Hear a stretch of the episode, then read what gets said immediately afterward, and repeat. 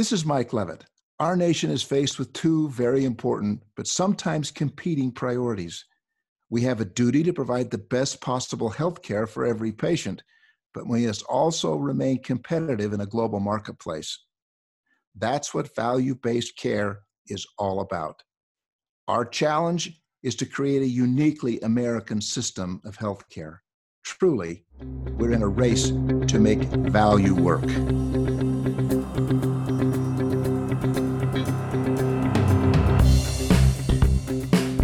Welcome to The Race to Value, a weekly podcast hosted by Dr. Eric Weaver and Daniel Chipping of the Institute for Advancing Health Value.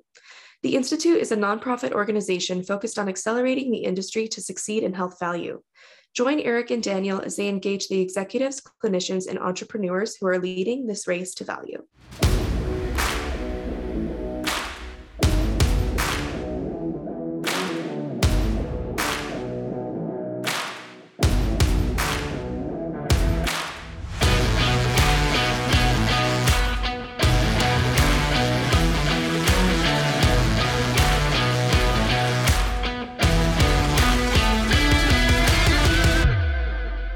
Race to Value listeners. This is Eric Weaver, and I wanted to tell you about the North Star for Value. What is that exactly?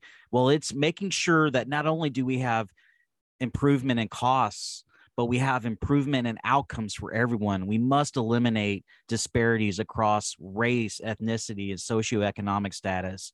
The Institute for Advancing Health Value is bringing to you a virtual summit for leaders advancing health equity through value based care. On November 30th, we're going to be screening the Color of Care documentary, which is uh, an important documentary that really shows the systemic issues we have in our society. And then on December 1st, we're going to have a full day of discussions that are really centered around how do we create health equity in our country this is Daniel Chipping, and we, the Institute, are so excited to bring this great event to you. We've got an incredible lineup of speakers, including Dr. Dora Hughes, the Chief Medical Officer at CMMI, Aneesh Chopra, the former U.S. Chief Technology Officer, and Dr. Olewale, the Chief Health Equity Officer at Humana. We're going to be covering topics that span everything that you need to know about health equity and value based care, including gender affirming care AI, data solutions, and so much more. We we really hope to see you there. And don't miss out on this important event. Population Health Equity, the North Star for Value, a free virtual summit with everything that you need to know to advance health equity in your organization. Go to the link in the summary of this week's episode to learn more and register for this upcoming event. Race to Value listeners, this month is COPD Awareness Month. And did you know that chronic obstructive pulmonary disease impacts 24 million adults. It's the third leading cause of death and the fifth most costly chronic disease in the US. And care for COPD is fragmented and inconsistent. And it's because of this extremely flawed fee for service reimbursement system. I mean, we see how this chronically ill population with COPD is continually subjected to poor clinical outcomes and high economic burden. I mean, right now we have over $49 billion in direct patient costs for COPD. It's an economic burden that's unsustainable. Patients that have this chronic condition and experience an exacerbation can go into the hospital and have a $40,000 or more admission. And we must commit as leaders in value based care to bring the cost trajectory trend line down. Joining us this week is Geoff Matous, the president and CCO of Wellinks, a digital health company offering the first ever integrated virtual chronic obstructive pulmonary disease management solution. And with him is Dr. Abi Sundaramoorthy, chief medical officer at Wellinks. They have such an expert level of insight when it comes to managing this complex, chronically ill population. It, we're so honored to have them on the show this week. So if you like what you hear on the show, definitely go to racetovalue.org, subscribe to our newsletter, and we would love a review or a five star rating on your selected podcast platform of choice. And without further ado, let me go ahead and bring Geoff and Dr. Abi as they join us this week in the Race to Value.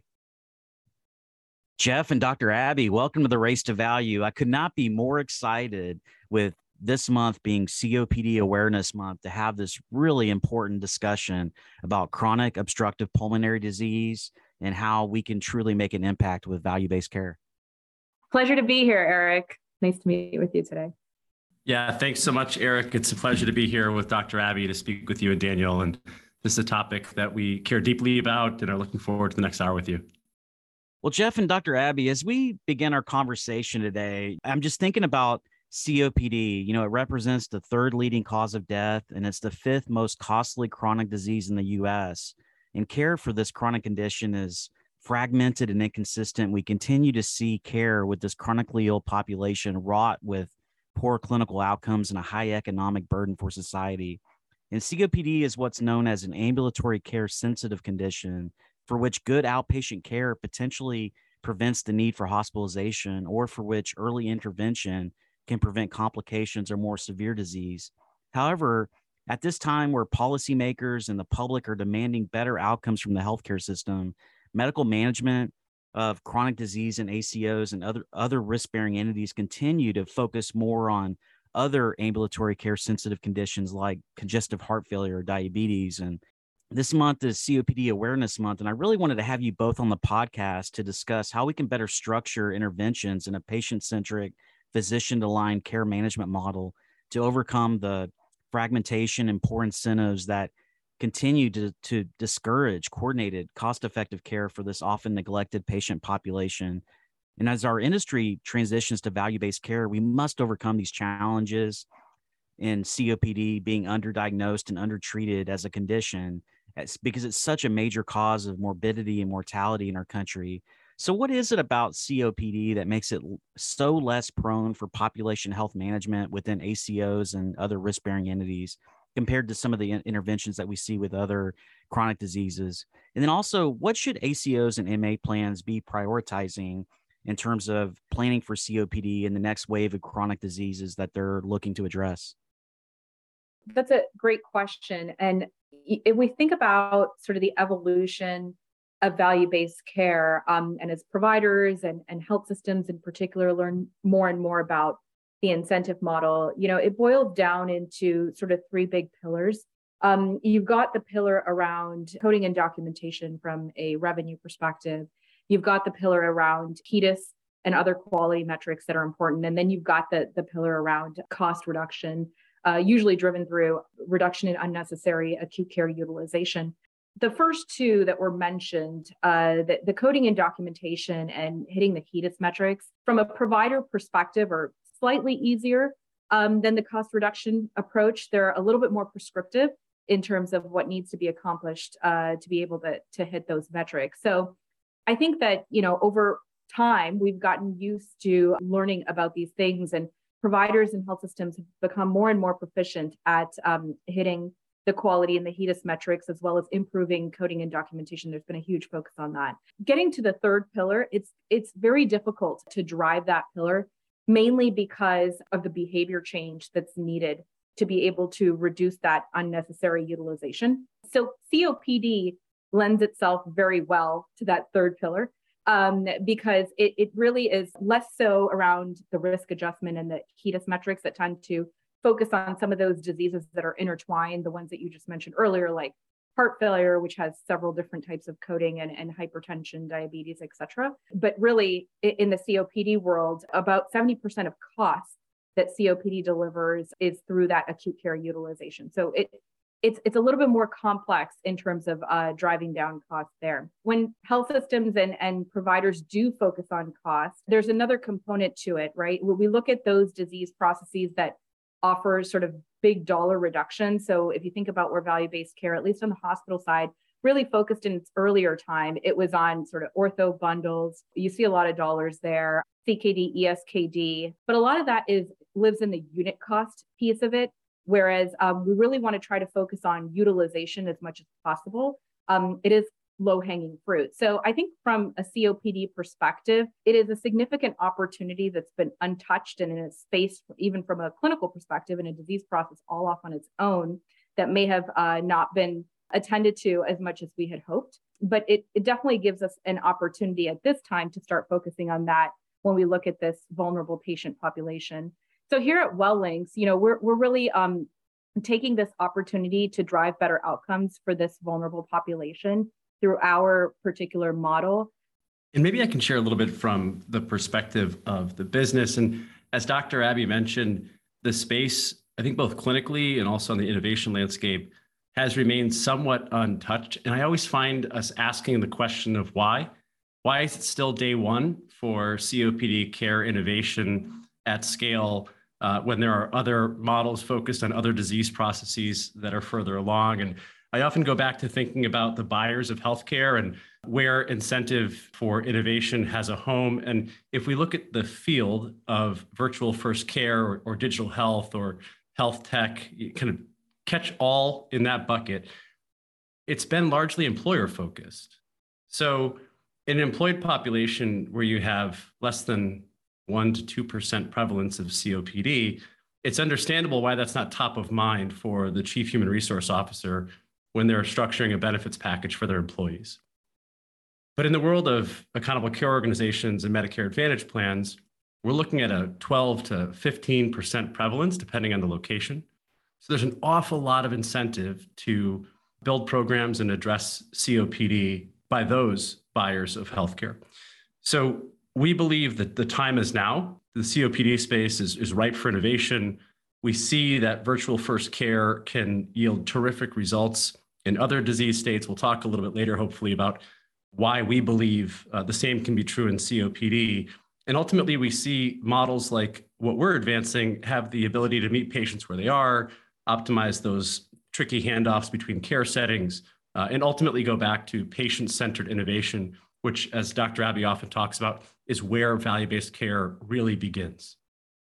Dr. Abi, Geoff, thank you for that setup. This is a perfect start to the conversation. Really ap- appreciate you painting this picture. And I want to continue by saying in 2010, costs attributed to COPD were 21 billion, and it's since increased to over 49 billion in just the last decade. And a large part of that burden of illness are these exacerbations that require continued hospital admissions that can cover 40,000 per hospitalization. And the entire medical community needs to start thinking about the hospitalization frequency in COPD because 75% of the total direct disease cost is tied to these exacerbations. And ACOs and health plans have begun instituting aggressive care management programs to reduce inpatient admissions for COPD. However, to the point we discussed earlier, we haven't been able to make a significant impact in disrupting utilization patterns in tailoring interventions to improve outcomes in this population. And while it's a multifactorial phenomenon, one factor is inefficient transitions of care or the movement of patients between healthcare practitioners and care settings as their condition or needs change. An effective integrated COPD care management, though, has been shown to make a, an important difference. It can support patients in efforts to self manage their disease by encouraging smoking cessation and healthy lifestyle behaviors. It can provide routine patient monitoring to assess ongoing treatment goals and promote medication adherence. And since chronic care management can make an impact in improving clinical outcomes and reducing costs, the industry is in desperate need for a scalable solution that combines devices, software, health coaching, and pulmonary rehab to reach better coordination of care. Uh, can you discuss how chronic care management programs work to more effectively manage COPD patients? And how can value based care incentives and care delivery innovation improve the COPD patient journey and prevent these unnecessary utilizations leading to avoidable ED visits and hospitalizations for these complex patients? Yeah, Daniel, you know, aligning incentives is is a very important motivator in order for us to start moving in the right direction. So I think it's important to sort of trigger provider practices as well as health systems, especially looking at the way, you know, health systems are going right now. How do we create almost that alternative source of revenue, but one that takes you in a strategic direction where we believe um, healthcare is going at this time? And then I think the second big piece of this is health systems are not naturally engineered with the infrastructure, all of which you just alluded to, to be able to provide necessarily that continuous and comprehensive disease management that's needed to drive down utilization in this cohort of patients. So, partnering with solutions such as ours can be very effective in terms of you know the, that mutual benefit that we're looking for ultimately in the in the best interest of the patient so you know as you mentioned those statistics and the costs that are associated with hospitalization of these patients i think one important statistic that we need to all um, keep coming back to because it unifies us and when i say us i mean it unifies providers uh, vendors like us hospital systems and patients is that um, after that acute care utilization that occurs with an exacerbation as high as 43% of those patients within the first year post discharge will die. That's the statistic. So, this is, I think, more than the incentive model that we're operating under, but also the mission um, that we we all cohesively are operating under, and why we we went into this this profession in the first place. We're looking here at Wellinks to really offer a solution to help payers, providers, patients to be able to do better for this uh, cohort of patients and, and really drive quality of life. Um, so some of the things that we incorporate, I, I can tell you, is that routine patient monitoring. You know, how can at home we get the the devices that we would normally use in a in a hospital setting or a provider setting to be able to tell how the patient's doing, identify deterioration very early on, so that we can intervene early on in a in a in a higher touch model in the home and not have them end up crashing into the hospital. Uh, medication adherence. So, for example, in COPD, medication adherence related issues are the top drivers of utilization. And sometimes it's not even that the patient, it's usually never that the patient wasn't prescribed the right medication. Um, most often it's that the patient doesn't know how to use their medication. Inhalers are very complicated. There's a specific skill set. The uh, the coach or, or the clinician who might teach the patient how to use an inhaler and another one is in inhaler affordability. Um, all things that you know we really focus on as interventions. Self-management and activation, that's a key component. I think you mentioned that as well. A lot of this is about behavior change. Uh, COPD is a disease process that is highly regulated by changes in behavior, smoking cessation being one of them. Uh, that is a key focus area um, that, that we deliver in our interventions. Uh, things like airway clearance and oxygen use, which are important components of pulmonary rehab. Here at Wellinks, we like to call it pulmonary health because oftentimes pulmonary rehab is pr- prescribed to patients that have deteriorated already. Um, but we really look at a preventative approach to this. So as part of pulmonary health, we want to make sure that you know patients are are learning how to de-escalate if they're anxious, um, how to use their oxygen appropriately, the right types of breathing techniques so they don't go into exacerbation, physical activity and other types of lifestyle modification or interventions that we deliver, and then social determinants of health. Um, definitely not to be underrepresented.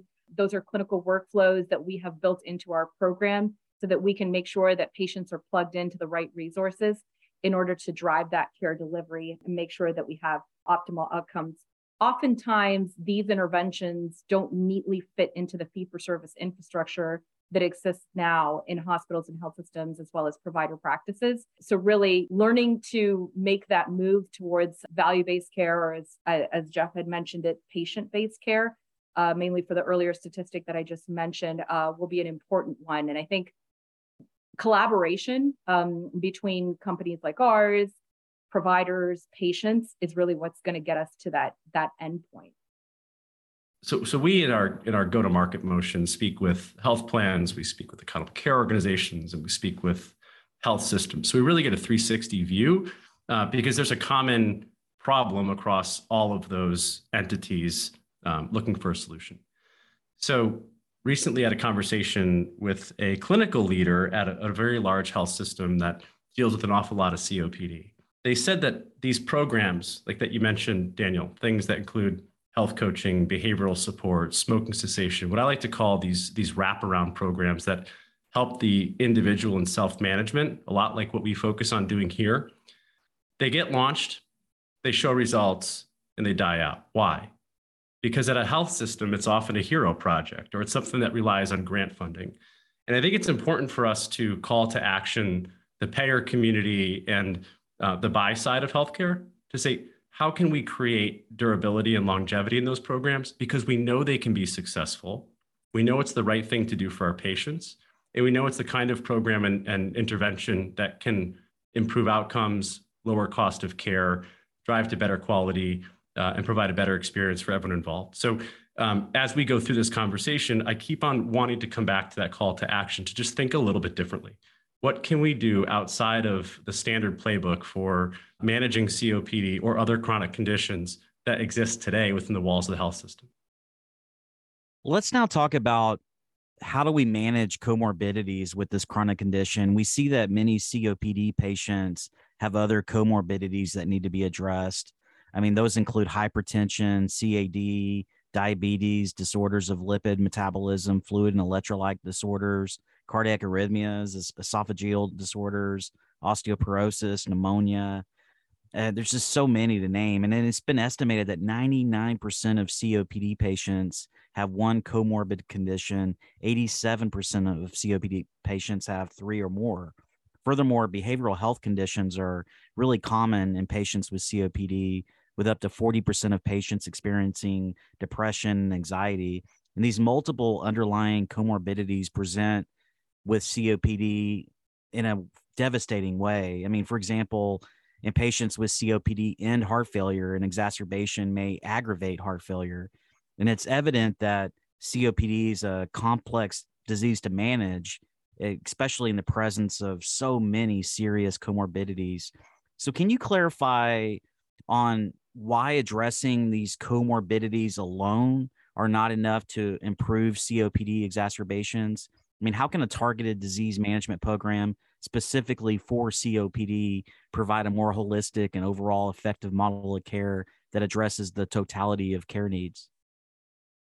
Yeah, Eric, I, I think that's a great question. And it, it uncovers a, a distinction um, a clinical dis- distinction when it comes to these different uh, disease processes. So many, not all, but many of the the diseases that you just mentioned, you can think of them as sort of they're linear along one path in the sense that they're causative. So, for example, hypertension and, and diabetes, they're comorbidities that lead to chronic kidney disease and then end stage kidney disease. This makes certain disease processes what we call secondary cost drivers.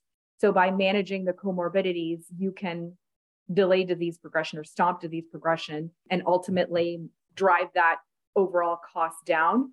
COPD is different uh, from those other diseases that were mentioned. It isn't linear, but it can happen in parallel. And that's why we see it as a comorbidity or in conjunction with these other disease processes. Um, COPD is is more of a primary cost driver in the sense that you know there are some underlying behaviors or irritants that have occurred that are not traditional medical diseases that have led to the COPD process, um, and now really honing in on the COPD and the specific behaviors that led to it are really the only thing that could drive down the cost related to that. In the case of COPD, that's most often smoking. But then, as you mentioned earlier, you know, having some other behavioral issues such as depression, anxiety can lead to worsening behaviors that can cause the disease to progress quicker or for a patient to become non-compliant and end up in the hospital again.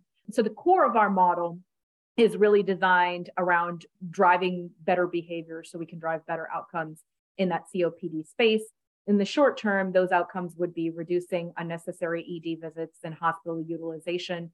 In the long term, those outcomes would be delaying disease progression, if not halting it altogether, by uh, changing those behaviors.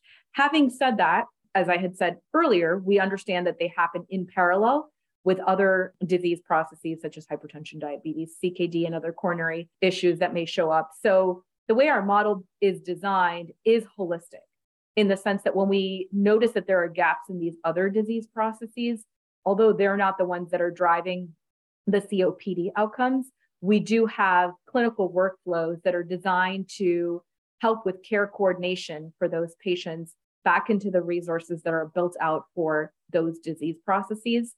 Um, you know, our goal is really to be that person that, that holds that patient's hand throughout their journey, given that COPD is their primary problem, making sure that all of the um, the other healthcare touch points that need to be had are available to the patient and that we're really activating and motivating them to get involved in all aspects of their health So, given the substantial economic and social burden on the healthcare system, health policy leaders and health plans need to develop improved COPD specific payment models to better align incentives for improved patient care outcomes.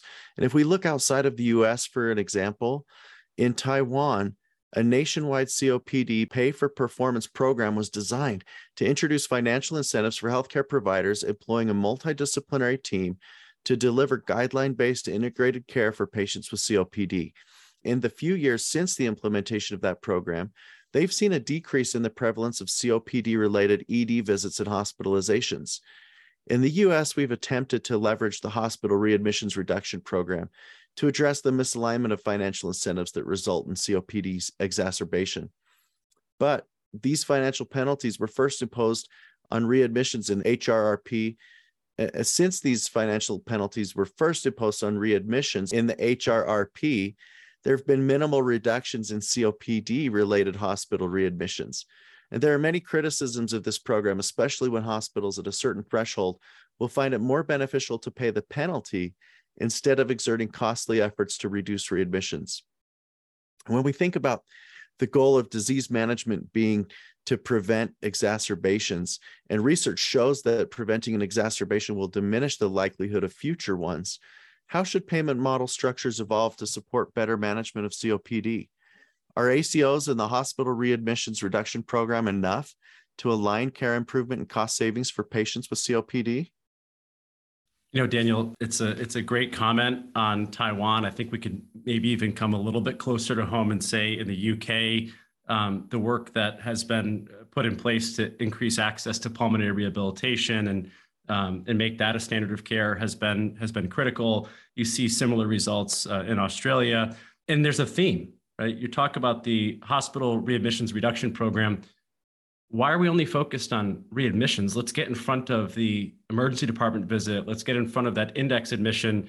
And then, if there is an admission, prevent the readmission. So I think um, we have to separate the ACO conversation from the readmission reduction program because I have two different perspectives on that. But certainly, the readmission reduction program standalone is not enough to take a big bite out of this problem. I think the the overall theme here is in COPD in an, any disease or healthcare in general, we have to make it as lucrative to prevent the utilization or, or prevent the disease as it is to treat the disease. And I hope it's allowed to quote other podcast hosts around here, but I just love when Stacey Richter talks about financial toxicity leading to clinical toxicity. And I think that's what we see here, right? You see an incentive model where there's a question does it make more sense for the patient to come back in and uh, build a fee for service codes for that hospitalization or uh, gain some uh, some quality bonus on the readmission reduction program side that shouldn't even be a question we should be looking at how can we keep mr smith and mrs jones home healthy happy living a high quality of life so when we think about the ACO side of that equation, I think the incentive is right in the right program. I especially love ACO Reach. I think the global cap is is uh, helpful there and puts the onus on the provider group to make the right decisions and, and allocate care resources accordingly uh, to prevent the high high cost utilization. And we know it can be prevented. We've seen it not only outside the U.S. but in pockets here in the U.S. where we've seen strong innovation, uh, and we know that there's uh, a significant amount of volume moving into those programs. So uh, I think as we see younger beneficiaries early in the disease process moving into ACO programs, moving into Medicare Advantage, um, that incentive for preventive care and allowing innovative tools like the ones we're trying to build uh, to be deployed as part of a member's care plan with the goal of reducing the index hospitalization or the ED visit, uh, I think that's the key for us. And Daniel, I think to dovetail off of uh, you know Geoff's comment there, the ACO is definitely a great place to start. But I think we've seen, you know, if we take other disease examples, we've seen places where the the reach has been greater as they moved away from just admission related expenses. So, you know, we saw the evolution from the readmission reduction program into BPCI, which was uh, bundle payments for care improvement advanced. Um, no, those were voluntary programs, but they shed light on focus into specific disease processes. And yet, still, it was related to the admission and then the costs incurred 90 days post admission. But then if we take one parallel uh, disease process, for example, and I'm going to go back to the CKD example, you know, there was a motivation across the country really to take that beyond the the ACO space and the hospital space into CKCC, uh, which is a program that reaches out to um, you know nephrology groups uh, out in the outpatient setting. And now, when you have the outpatient physicians incentivized and motivated and finding solutions along with the hospitals and the ACO, it becomes a lot more synergistic in terms of what can be done for that disease group. You know, I really think that something very similar in the COPD population can be very, very beneficial if we can, you know, bring specific incentives around that disease program, uh, into around that disease process into the outpatient setting, whether it's with the PCPs or pulmonologist, um, I think we would gain significant traction in terms of what Geoff is talking about as well, getting ahead of the game and preventing that initial ED visit or, or admission altogether. Well, one of the major flaws in the fee for service system that generates such poor outcomes for COPD patients is the lack of access to pulmonary rehabilitation. This treatment modality is strongly recommended for people with chronic lung disease. However, approximately 40% of COPD patients in the US have limited access to pulmonary rehab. I mean, there's about 18,000 patients for every one pulmonary rehab facility in the US. And that's a terrible dislocation of supply and demand. And reimbursement plays into this because pulmonary rehab is largely paid in a fee for service manner, with each session getting reimbursed around $56. Not only is the reimbursement low, there are also limits to how often patients can get pulmonary rehab because providers want to limit the cost of the service. I mean, this incentive structure simply doesn't work for a chronic condition like COPD. First, no one's financially incentivized to open more PR clinics, and they can't provide longitudinal care and get paid for it.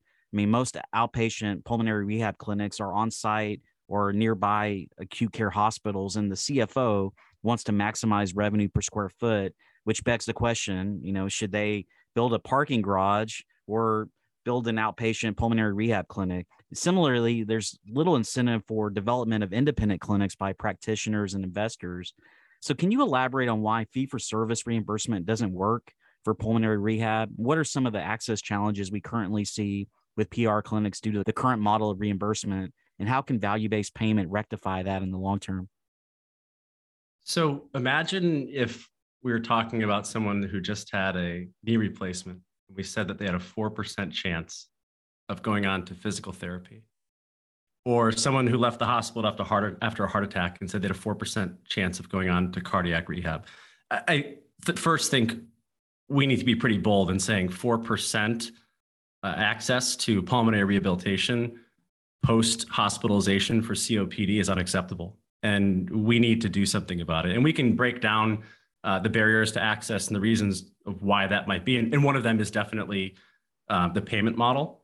But gosh, that's got to change, especially when we know it is it is effective, it's cost effective. There was recently a, a study uh, that was run by uh, Dr. Chris Mosher down at the Duke Clinical Research Institute and colleagues, published in, in JAMA, I think in July, where they showed that per patient, pulmonary rehabilitation after a hospitalization was $5,700 net cost effective, so net of reimbursement. And for the patient, it improved health, wellness, and quality of life benefits and, and added quality adjusted life years. So we know this works. We should be all sitting around the table saying, how can we provide everyone access to it? And the thing that really gets, I think, Wellinks excited about the potential for us to have some small role in solving for this problem is that we know that studies have also shown that at home or telerehabilitation programs or virtual programs are not inferior to center based pulmonary rehab. So it's why you see it as part of our model. But not only is it that shortage of centers, it's a shortage of respiratory therapists. I mean, these are the heroes that brought us through COVID-19 pandemic and we're managing patients uh, in the ICU and weaning people off of vents. I mean, there was so much burnout because that's a tough environment to work in for that long that now those same therapists that typically would deliver care in that outpatient pulmonary rehab clinic aren't available. You know, we see across pulmonologists and nurses too. We know that people with COPD have mobility limitations and might not be able to get out of the house because they suffer from dyspnea or shortness of breath. Um, and we know that for every 10 miles someone lives from a pulmonary rehab center, they're 50% less likely to go. So you put someone 20 miles out, you get a 25% chance of them showing up. And we started at four, by the way. So it really doesn't paint a very good picture.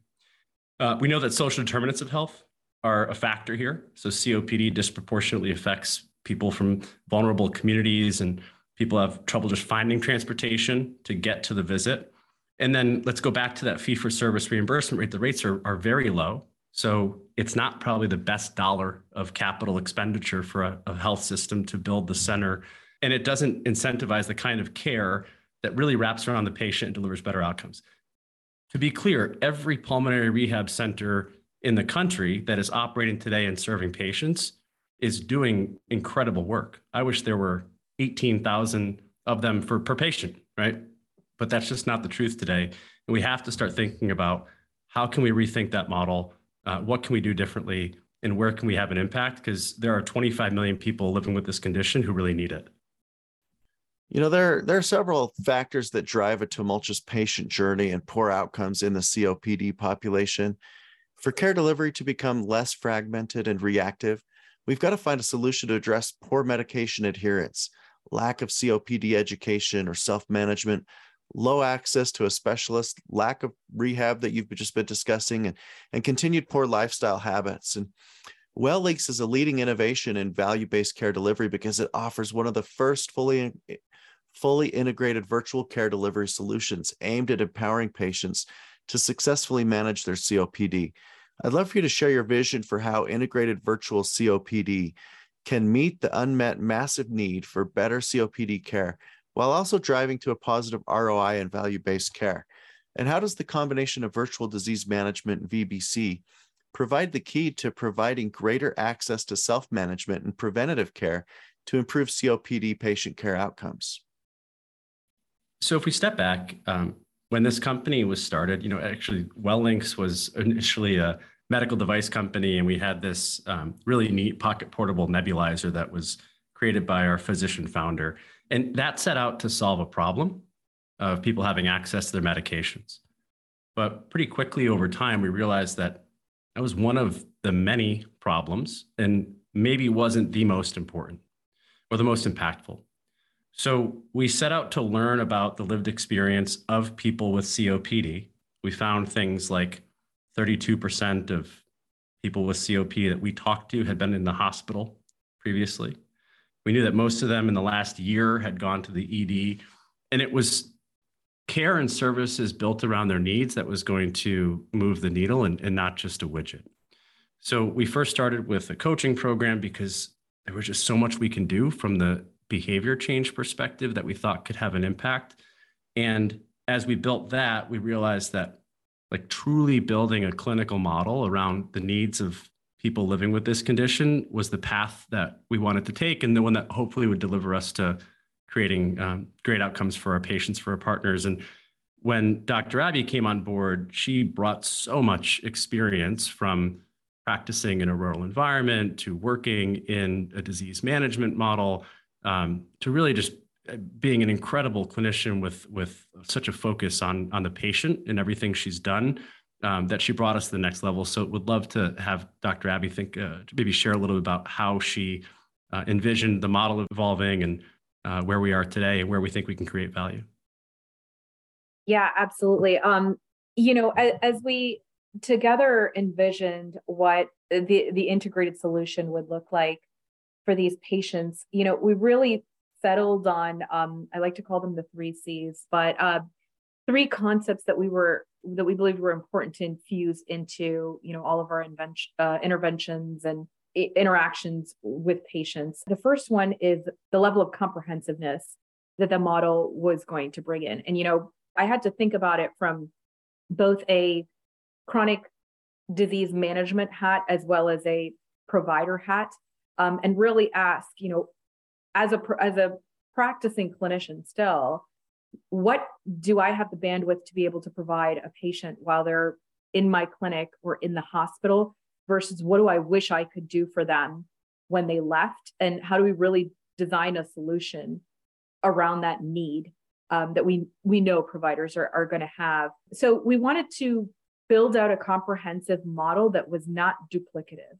Um, you know, our intent was not to take over what the outpatient physician was doing or what the inpatient physician may have done if a patient was hospitalized, but what are all those things that physicians wish they could do but don't have the time to do or the resources to do when that, that patient is in front of them. So we built out a model that was comprehensive from both a breadth of services perspective as well as a depth of services perspective in the sense that you know many things that are not what we as clinicians are taught in medical school and you know hospitals and health systems may not have the infrastructure or investment into um, we decided to, to build out here at wellink. So you know what are the workflows around social determinants of health? How can we provide patients with resources so that they can afford their medications better? How can we identify that they can't um, afford their medications? You know how can we have our clinical coaches that are doing teach back on how to use those medications? Um, you know all of those other factors that aren't directly related to medical management of the patient we wanted to build that out in a comprehensive model when i say breath, it's also if a patient is acutely deteriorating, we all know that we just don't have enough physicians and those physicians just don't have enough time to necessarily get them to the right site of care and be able to treat them to avoid a hospitalization. So, you know, we've created clinical decision support and clinical escalation pathways to make sure that we're triaging patients appropriately and sending them to the right site of care so that they don't end up at the doorstep of the emergency room using them as the, the primary service that, that they're going to, uh, because we find that inevitably that patient oftentimes tends to get admitted to the hospital. You have so many undifferentiated patients that are in the emergency room and just given time and resources, they, they end up getting admitted. Second, we wanted to make sure our program was customized.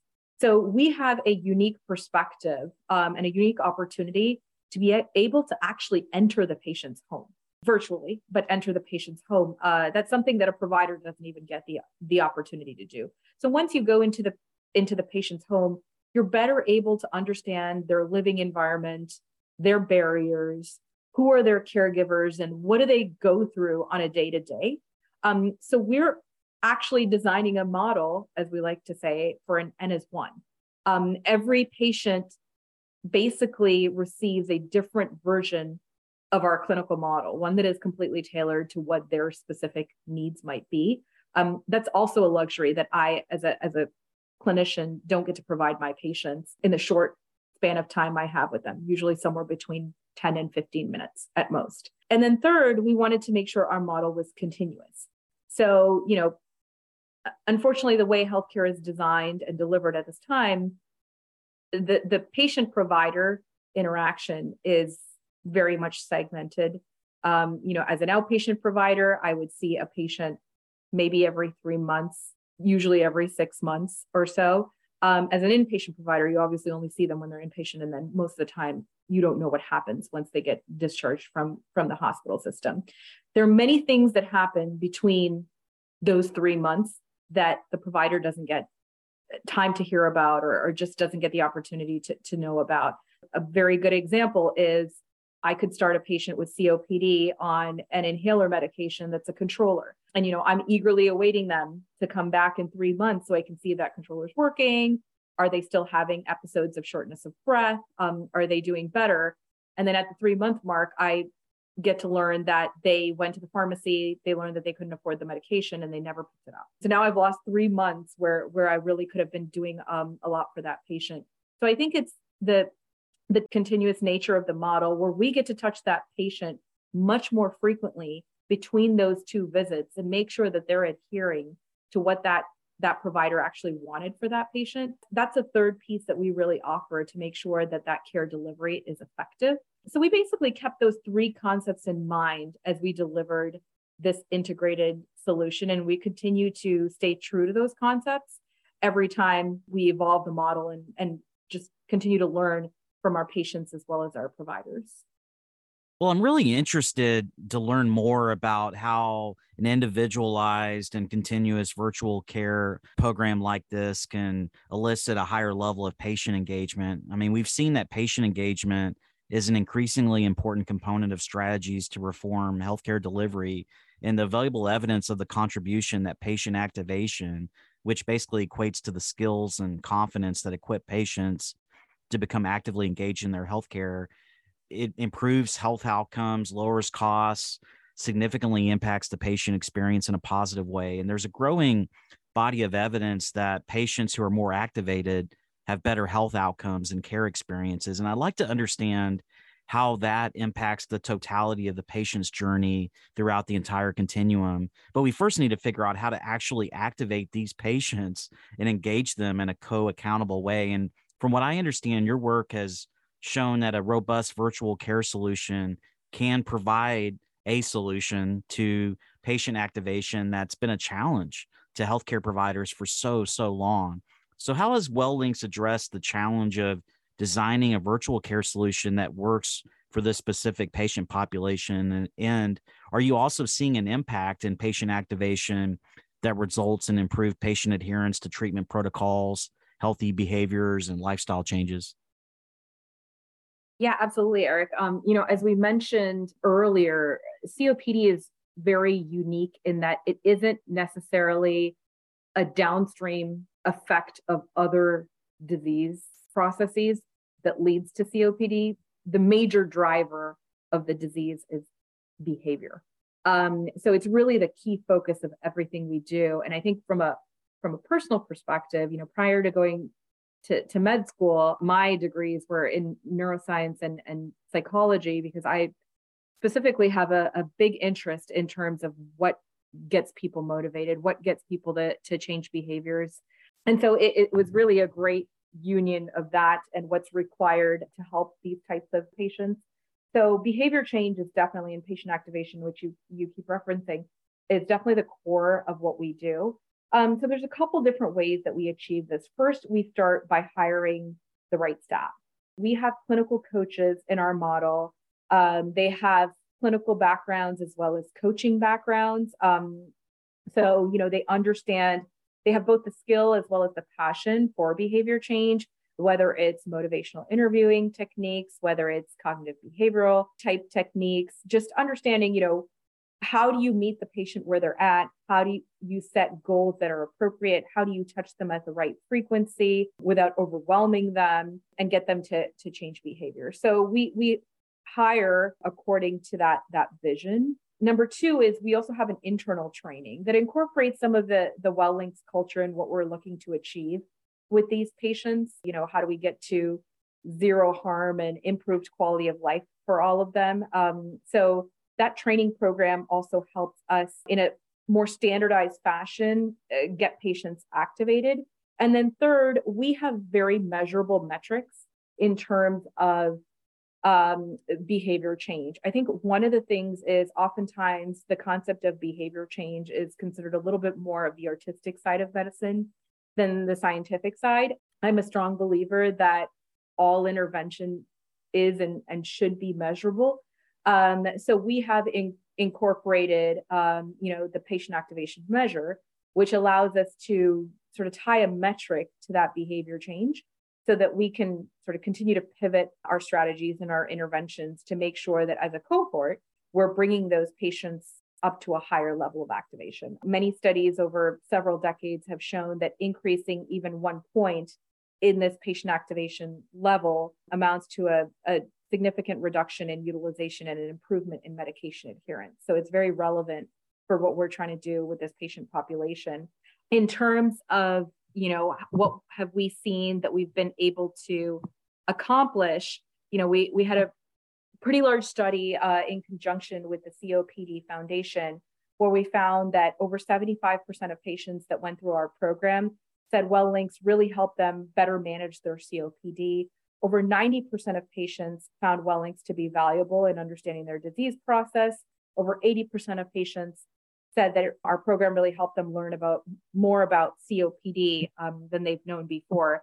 And at the end of 12 weeks, when we reassess these patients, over 85% remained enrolled in the program and highly motivated and activated. To give you a little bit more of an anecdotal story, just bringing it closer to home, on a one to one relationship, medical mistrust is something that we're seeing pop up a lot more. And it has, it definitely has a lot of implications when it comes to health equity. Um, you know, we see certain minority populations that suffer from medical mistrust the most. Um, very recently, we had a patient in our program that had the same issue, and, and we really couldn't even get them on the virtual platform to begin with. This is a patient who is a high utilizer and had not seen their their provider, PCP or pulmonologist in years for that reason. But slowly, starting with you know the handoff from the provider on the inpatient side to our clinical coach who would call and text that patient in the beginning and develop a, a stronger relationship um, just very recently she was willing to you know engage in a virtual conversation with pretty much her, her first interaction with the healthcare system in some form or fashion. And uh, we were able to convince her to go see her pulmonologist for the first time in years. So that to me is like the true measure of patient activation and how we were able to empower and motivate a patient. We know that seeing her pulmonologist is probably going to be the most impactful intervention that we can do for that patient and the one thing that'll probably keep her out of the hospital and keep her healthy at home. Well, we've talked a great deal about all of the systemic failures in our uniquely American healthcare system that are promoting care fragmentation. You know, the care delivery infrastructure is simply incompatible with population health because of these perverse fee for service incentives. And that's led us down this inexorable path of patient suffering and economic turmoil. Your premise is that the integration of a virtual solution for COPD that can be accessed from the home can help providers and health plans bridge these gaps in infrastructure. How can integrating virtual solutions bridge current gaps in care delivery fragmentation and build a foundation for partnership between patients, caregivers, providers, and health plans? And will the combination of incentives alignment and virtual care bring about the changes we need in the future to provide longitudinal comprehensive care that modulates with the patient's needs? Just last week, I was at a, a great summit called the Virtual First Care Summit up in Boston. And I heard my friend Marcus Thygeson from, from Impact, which is uh, an industry group from the Digital Medicine Society focused on virtual first care, start talking about competition. And it made me think a little bit. He was he was saying that virtual first care models, uh, like the ones that we employ, but many others, introduced healthy comp- competition to the network. So if you're a payer looking at a bunch of brick and mortar care delivery assets, uh, still operating fee for service, and in comes this virtual first provider, they should only exist in your market if they're doing a, a better job. But by whom? Right? I think, and I think the answer is by everybody. So, are they creating better patient experiences? Are they delivering better outcomes? Are they doing so at a, at a more cost effective way and, saving you, the payer, money? Are they playing nice with the other providers and, and making sure that they're helping to coordinate care and, and not being an impediment to it? Uh, and that concept of, of innovation and care models being competition for, uh, I'm a big fan of uh, free market thinking. It just it just stuck out to me. So I'm going to go with that for a little bit and say that this introduces some some healthy care model competition into the environment. And you know, when we think about our role in caring for people with with chronic conditions as virtual first providers or or, or health tech companies, think about the role as the eco of the ecosystem first. And for us, a, a core part of our journey was working with other leaders who had done this before in the employer space or in the commercial space and other conditions through that group impact with the Digital Medicine Society and learning from them like where where were the handoffs a little bit sticky or, or where were the tripwires and how can we all together map out these complex transition of care that impact a lot of different stakeholders and and just do a better job of, of redesigning the care journey but also the information and, and data journey uh, around the needs of, of the patient and the incumbents and i think through that work we've we've done a really good job of at least coming up with a hypothesis. And we're testing that out pretty actively right now with the partners uh, that we're working with. And I know that many of the other companies uh, out there across this and other disease states are, are doing similarly. Dr. Abi you can talk about an exciting study that we have ongoing at Hartford Healthcare here in Connecticut, where we're taking what, what can be a very fragmented or challenging post acute discharge pathway and becoming that connective fabric across it. Uh, and there's more examples uh, than that, but I, do believe that virtual care can really have an important role in creating some connectivity across the journey, in rethinking what's possible, and ultimately redesigning the experience around the members and patients that we're all trying so hard to serve uh, from all angles in healthcare. I believe that people are not in healthcare for bad reasons. There's no malintent. Uh, there's just maldesign. So, so I think it's a it's a good first step just to focus on redesigning and rethinking and uh, operating outside of some of those frameworks. I think the one other thing I would add is just, uh, you know, as you had spoken about all the different touch points in healthcare, looking at it from the patient perspective, these patients are, you know, a lot of them are going in without necessarily the complete knowledge of what healthcare entails, who does what, what should they be doing at any given given point in time I'm a provider, and you know sometimes when I, I'm seeing a physician outside of my expertise, it can even be difficult for me to to understand all the things that uh, that I should be doing and everybody I should be following up with. You know, we've gotten to a point where healthcare has become so differentiated, and that starts, I think, from the moment you leave medical school for providers, for example, that there's just so many people involved that it can it really inundates the patient. And I think when they get overwhelmed, you can lose that compliance and you can demotivate patients. So I think it's very important that whatever the predominant disease process may be that's sort of taking over the patient's life, finding the right integrated virtual care partner and then having that partner as the point person for the patient walking through with them in the in the day to day is very important. So i can say you know when you look at the Wellinks model we really think of it kind of like a hub and spoke model where we're the hub. We've developed the trust because we're talking to those patients multiple times a week you know so that they almost want to come and, and make sure that they're doing things right and make sure that you know they're updating their their their Wellinks clinical coach on on what's going on and maybe asking some additional questions that their provider didn't have time to answer. So i think fostering that relationship as as a strong relationship that develops trust will help augment all of the other touch points that they have in, in the spokes. It'll help encourage patients in making sure that they continue to engage in all those different aspects that they should be engaging in. And we, we've seen that in a tangible way as we talk to patients, especially those that have multiple different providers that they're following up with and multiple different steps in their healthcare journey. Well, speaking on that issue of trust, it makes me think about the level of mistrust we have between minoritized populations and their relationship with the healthcare system. I mean, we've seen for hundreds of years now that we've had systemic issues in our society that contribute to these social determinants of health that create adverse health outcomes. And as we wrap up our conversation, I'd love to get both of your perspectives on this important intersection between COPD and health equity. The influence of health disparities and socioeconomic status on the etiology and outcomes of chronic disease is most prevalently seen with COPD. I mean, there's this increasing prevalence of COPD in women, patients with low socioeconomic status, and minorities. And recent mortality estimates suggest a growing socioeconomic divide with environmental risk factors for developing COPD being more common with people living in underserved and marginalized communities. And these risk factors include tobacco smoking, indoor and air, outdoor air pollution, and biomass fuel exposure. And we've seen a lot of COPD patients also that are older and live in rural areas, and they may struggle with transportation for traditional brick and mortar care and and they struggle to access broadband connectivity that makes virtual care possible.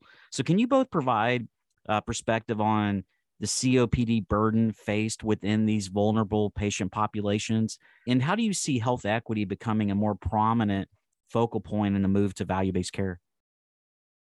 Yeah you know I, I can speak i think also from some of my clinical background. So, in my healthcare leadership journey, you know, I started off as a hospital CMO for a rural hospital up in, in Northeast Ohio. So, really saw the difficulties in terms of everything from recruiting specialists to those areas to getting something like a pulmonary rehab center uh, getting services out, out to those types of areas and transportation et cetera so we live in a time where even a patient who may not have transportation or a vehicle usually has at least a cell phone for communication. You know it's just it's become something that almost anyone possesses. It's the way we remain connected in today's world. So i think the way we see it is we try to find the simplest common denominator for these patients. So while we are a virtual care company, meaning you know we, we, do something very similar to telemedicine in the sense that we have a we have a screen and we're trying to virtually go through a lot of these exercises and other interventions with patients. Oftentimes, we're starting with a phone call uh, or a text message.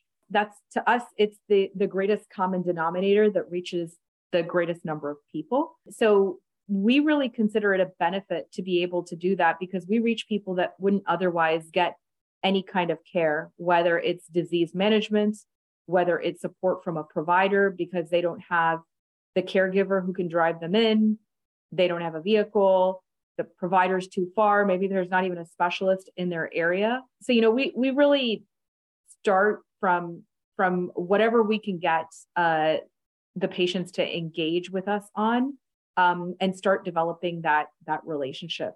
You know, I, I like to say that medicine doesn't follow technology; it's the other way around.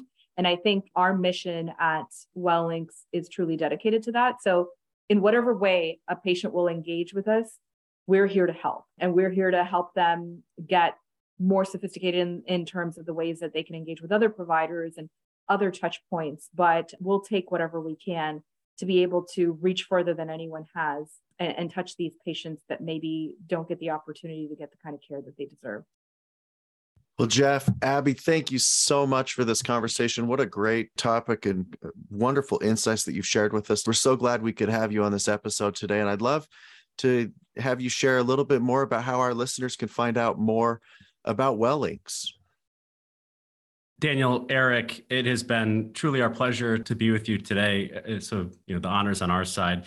We've been looking forward to this for a long time. We appreciate you lending the platform for us to be able to speak a little bit about COPD care and advocate for improvements in innovation and payment model reform. And uh, we're so excited to see what the next decade brings. You mentioned before this $49 uh, in COPD related expense.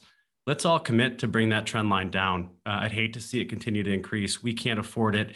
Uh, and our patients, it's reflective of the burden that's being placed on them. So we have a commitment to, to really help here. You know, Wellinks is pretty easy to find. You can uh, find us on Twitter, LinkedIn, or at uh, wellinks.com. That's www.wellinks.com. Connect with Abi and I personally uh, on LinkedIn and follow us on Twitter. We are we're pretty active and uh, would love to continue the conversation around COPD there is a pretty neat event coming up. I think it'll be about a week or two weeks after the release of this episode. We'll be hosting a webinar uh, with AHIP on November 28th, where um, our friends from the payer community can come learn about some actionable strategies for uh, value-based care and innovation in clinical models for uh, for the members that they're serving. So please do be in touch and, and would love to uh, speak more and, and help our partners solve this problem at large. Thanks again. Thank you, Geoff and Dr. Abi. It's been a pleasure in having you this week on the Race to Value. Thanks, guys. Thank you. Pleasure being on.